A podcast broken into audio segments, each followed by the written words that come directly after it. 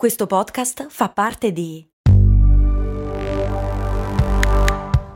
Voice Podcast Creators Company.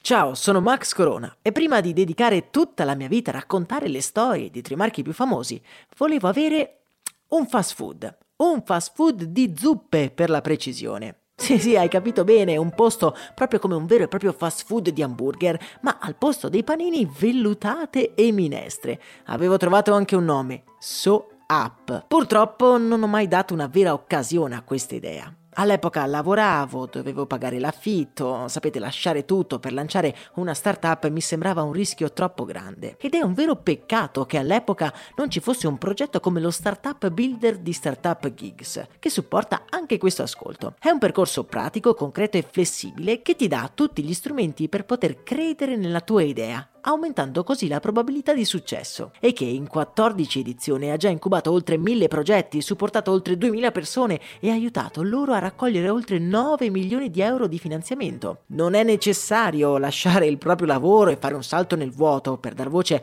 a quell'idea che ti tiene sveglio la notte. Se hai un'idea che vuoi finalmente realizzare, questo è il momento. Le candidature sono aperte. Prenota subito la prima chiamata di approfondimento gratuita. Trovi tutte le informazioni su www.startup appbuilder.it.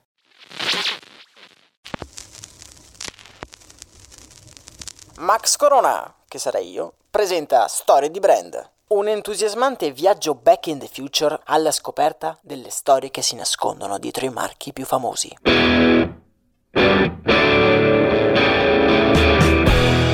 Mm, scommetto che anche voi siete come me. Mesi che non uscite di casa e sono anche mesi che non vi togliete quel dannatissimo pigiama, vero?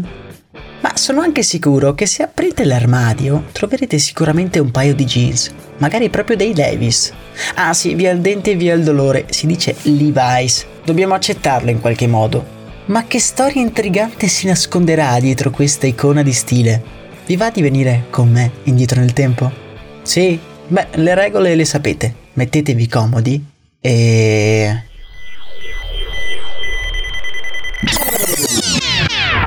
«1836, Oceano Atlantico».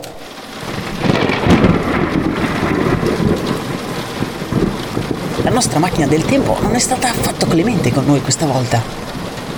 Siamo su di una nave in mezzo all'oceano.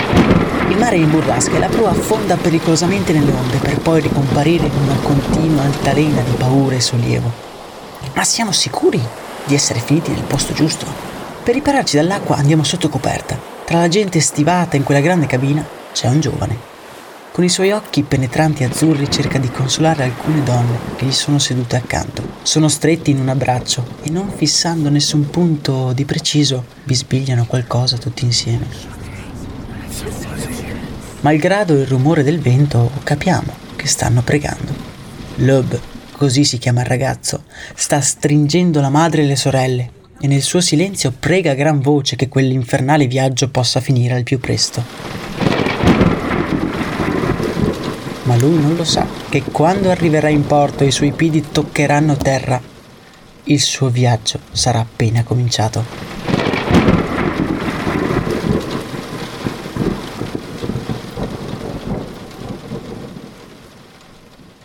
Ci accorgiamo che il vento non si sente più.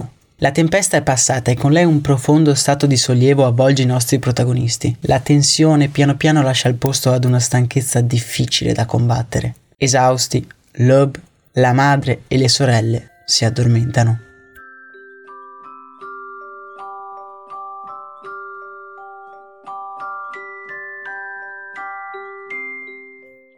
Quella che abbiamo appena conosciuto è la famiglia Strauss persone povere e originarie della Baviera, luogo da cui sono partiti settimane prima per sfuggire da una terra piena di guerre e carestie. Sono partiti per l'America, la grande terra dove poter andare incontro a quella fortuna che da tempo ha voltato loro le spalle. Ad accoglierli nel porto di New York quando sbarcano ci sono Johannes e Louis, i due fratelli maggiori, anche loro partiti alcuni mesi prima. I due fratelli si sono messi subito all'opera e aiutati dalla grande comunità tedesca sono riusciti a mettere in piedi una piccola rivendita di tessuti ed indumenti da lavoro. Loeb Strauss ha 14 anni e con sincera commozione abbraccia i due fratelli maggiori.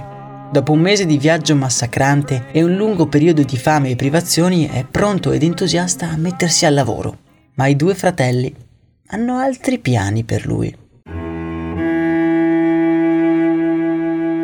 Il giorno dopo, Loeb viene mandato nel Kentucky per aiutare uno zio nella gestione di un ranch. Qui Loeb avrebbe dovuto esercitarsi con la lingua ed imparare la nobile arte del mandriano, insomma il cowboy per intenderci. Controvoglia, il nostro protagonista sale su un treno e si rimette di nuovo in viaggio. Loeb Strauss lavora per 5 anni nel ranch dello zio. Sono anni difficili ed estenuanti. Con la promessa che gli avrebbe lasciato la proprietà, lo zio lo schiavizza facendogli svolgere i lavori più massacranti e a fine giornata si siede nella sua stanza e affonda la testa tra le mani piene di calli. È disperato. La sua preziosa famiglia lo ha abbandonato. Cinque anni senza uno straccio di notizia. Lobby non si è mai sentito così solo e il suo sguardo si ferma sui pantaloni strappati che porta ormai da troppo tempo. E proprio in quel momento decide non avrebbe mai più fatto il servo di nessuno. È nella terra delle opportunità, si sarebbe creato la sua strada.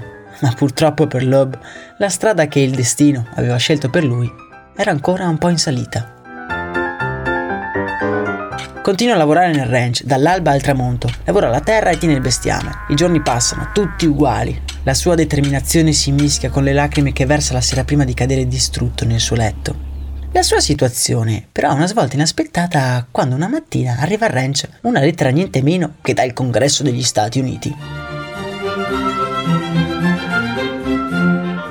Ecco, pensa il giovane Loeb, non mi hanno rinnovato il visto. Ora sicuramente mi ricacceranno in Germania. Lascia la lettera sul letto e senza avere il coraggio di aprirla sale a cavallo e va a ritirare il bestiame, forse per l'ultima volta. La sera si siede sul letto e apre la lettera. Siamo lieti di informarla che al signor Loeb Strauss è stata assegnata la cittadinanza degli Stati Uniti d'America. Loeb non crede a quello che sta leggendo. Cittadino americano. Lui, Loeb Strauss, bracciante tedesco, solo e abbandonato, era finalmente libero. Quella notte sotterra l'orgoglio e scrive ai fratelli a New York chiedendogli di dare una possibilità negli affari. Siamo nella seconda metà dell'Ottocento e gli eventi giocheranno a favore di Loeb. La California sta diventando meta di molti cercatori di fortuna. Migliaia di uomini arrivano da tutte le parti dello Stato. È cominciata la corsa all'oro, la Golden Rush. E come molti commercianti, anche la famiglia Strauss, quella rimasta a New York, sta pensando di aprire un nuovo negozio a San Francisco. Ma chi diamine potrebbe gestire il nuovo negozio? Beh, sono sicuro che avete già capito chi sarà il prescelto.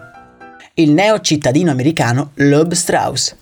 Per l'occasione, il nostro protagonista decide anche di cambiare il suo nome, per renderlo un pochino più comprensibile agli americani. E lo straniero Loeb diventa Levi, l'uomo d'affari.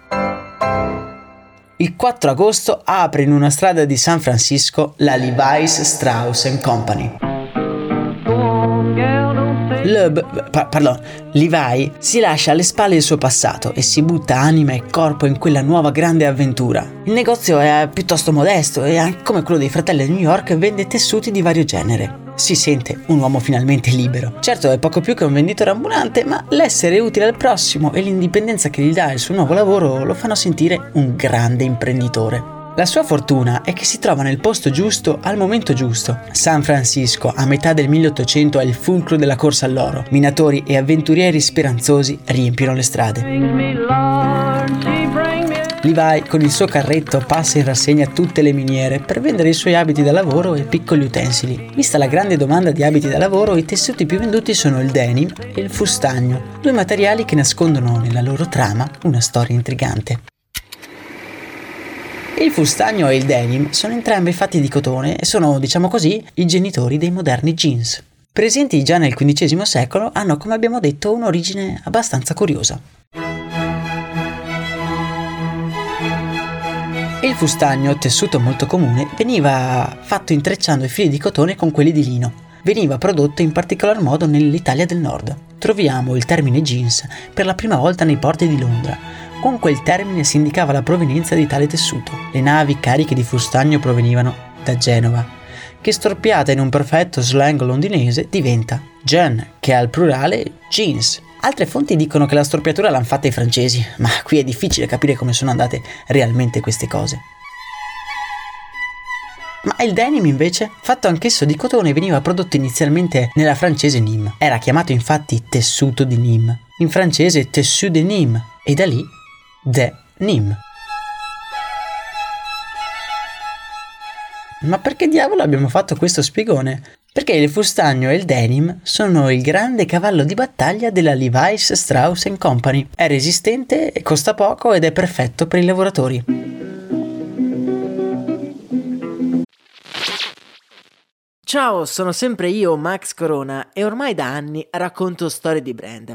Devo dire che costruire un'azienda partendo solo da un'idea è proprio un'impresa, soprattutto se si ha una vita già avviata con un lavoro e con mille altre responsabilità. È difficile trovare il coraggio e l'energia per credere in quell'idea che però bussa sempre più spesso nella nostra mente e magari ci tiene svegli di notte. Per questo motivo, prima di cominciare il nostro viaggio nel tempo, vi voglio presentare lo Startup Builder un progetto di startup gigs che supporta anche questo ascolto, il cui scopo è proprio questo, evitare di avere rimorsi in futuro. È un incubatore online che in 12 settimane ti aiuta a capire se la tua idea può o meno avere un riscontro sul mercato e costruire tutti i documenti necessari per lanciare un'azienda e trovare finanziamenti da investitori. Insomma, riduce al minimo i costi e i rischi necessari. In 14 edizioni ha supportato oltre 2000 persone e li ha aiutati a raccogliere oltre oltre 9 milioni di euro di finanziamento. Scopri lo Startup Builder e prenota la prima chiamata gratuita per scoprire il potenziale della tua idea. Scopri tutto su www.startupbuilder.it.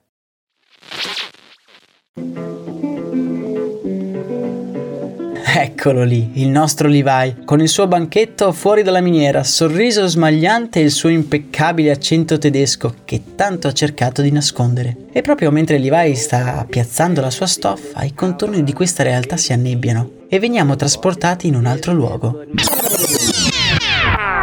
Siamo a Reno, in Nevada, e ci troviamo all'interno di una bottega di un sarto. E proprio mentre ci guardiamo attorno, dalla porta entra una signora con in mano dei pantaloni.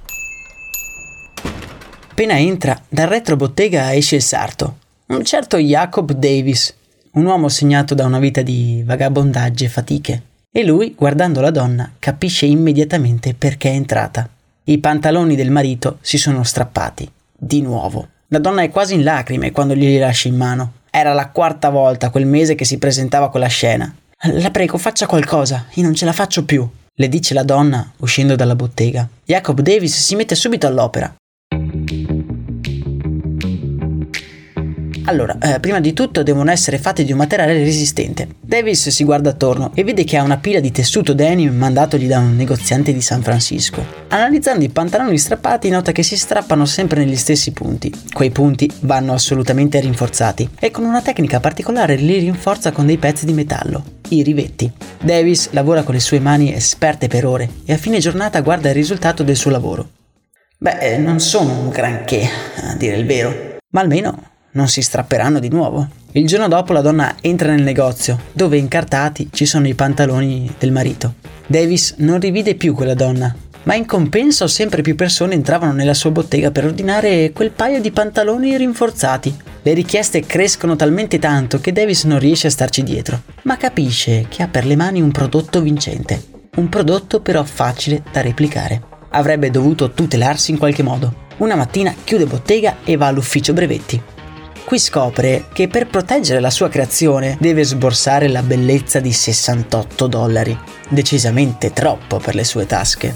Mesto e sconfitto torna a casa e rassegnato comincia a compilare gli ordini per i fornitori. Un'altra grossa spesa, pensa. Loro sì che avrebbero sicuramente i soldi per fare un brevetto. Aspetta un attimo. E se chiedessi a uno di loro di entrare in affari con me? L'idea non è male e deciso si annota l'indirizzo del primo fornitore di tessuto denim della sua bottega. E sono sicuro che anche voi avete una mezza idea di chi possa essere quel fornitore, vero? Già, proprio così. Il giorno dopo il sarto Jacob Davis bussa alla porta della Levi's Strauss Company. Voglio brevettare questo modello. Vi andrebbe di entrare in affari con me? Ve lo ricordate, vero, il nostro Levi? Beh, lui guarda il sarto, trasandato e con il volto incavato è esattamente il tipo di persona che i suoi fratelli gli hanno sempre detto di non avere niente a che fare. Ma Levi è diverso. ha messo da parte qualche soldo e vuole scommettere su quell'uomo che non conosce minimamente. Ok, brevetteremo insieme il tuo modello, ma tu sposterai qui la tua bottega, gli dice sorridendo. E così la mattina dopo un nuovo foglio compare sulla scrivania di Levi. È il brevetto numero 139,121, un foglio di carta che rivoluzionerà per sempre il mercato dell'abbigliamento. Davis, come promesso, si sposta vicino alla Levi's, dove comincia a produrre quelli che noi impareremo a conoscere come i blue jeans. Dopo alcuni mesi, vista la mastodontica domanda di quei pantaloni rinforzati, Levi fa costruire un impianto industriale proprio dietro la bottega, che ogni giorno sforna i jeans Levi's 501, ma i due, Jacob Davis e Levi Strauss, non si fermano certo qui, brevettando altri modelli di vestiti da lavoro, tra cui la celeberrima salopette. Nel suo negozio, un Levi ormai vecchio si guarda attorno e vede lavoratori di ogni tipo con addosso i suoi pantaloni e non può fare a meno di pensare a quel ragazzo che con i pantaloni strappati piangeva nello suo stanzino del Kentucky. La strana coppia che ha rivoluzionato il mercato dell'abbigliamento lavorerà fianco a fianco fino alla loro morte avvenuta all'alba del 1900. Un secolo che porterà parecchie soddisfazioni nella Levi's. Anzi, possiamo dire che i blue jeans sono stati i veri protagonisti della storia contemporanea.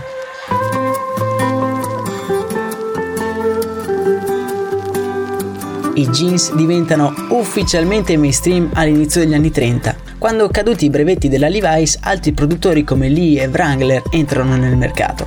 Dobbiamo arrivare al 1935 per trovare finalmente il primo paio di jeans da donna. Ovviamente fatti dalla Levi's, ma solo dopo la guerra i jeans diventano un vero e proprio fenomeno sociale e culturale. È la rivoluzione del denim, da capo prediletto per i lavoratori ad icona di stile. È molto di più di un paio di pantaloni, è un simbolo. Hanno marciato per i diritti dei neri, per la parità di genere e fatto la loro parte nella caduta nel muro di Berlino. Tutti hanno indosso un paio di jeans. I jeans Levi sono stati definiti una delle forme più democratiche dell'uomo. Sono stati indossati da ogni genere di persona, da minatori, falegnami, anche da attori famosi e da premi Nobel, da Marlon Brando ad Albert Einstein, lasciando un segno indelebile e accompagnando l'essere umano nelle sfide del Novecento.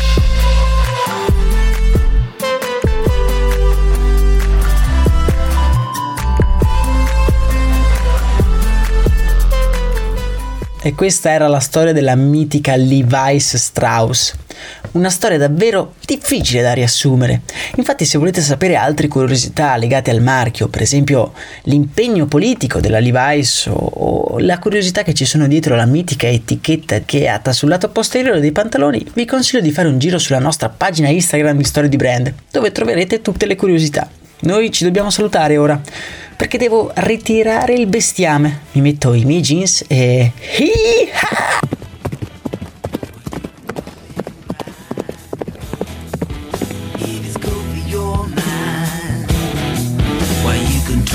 shout.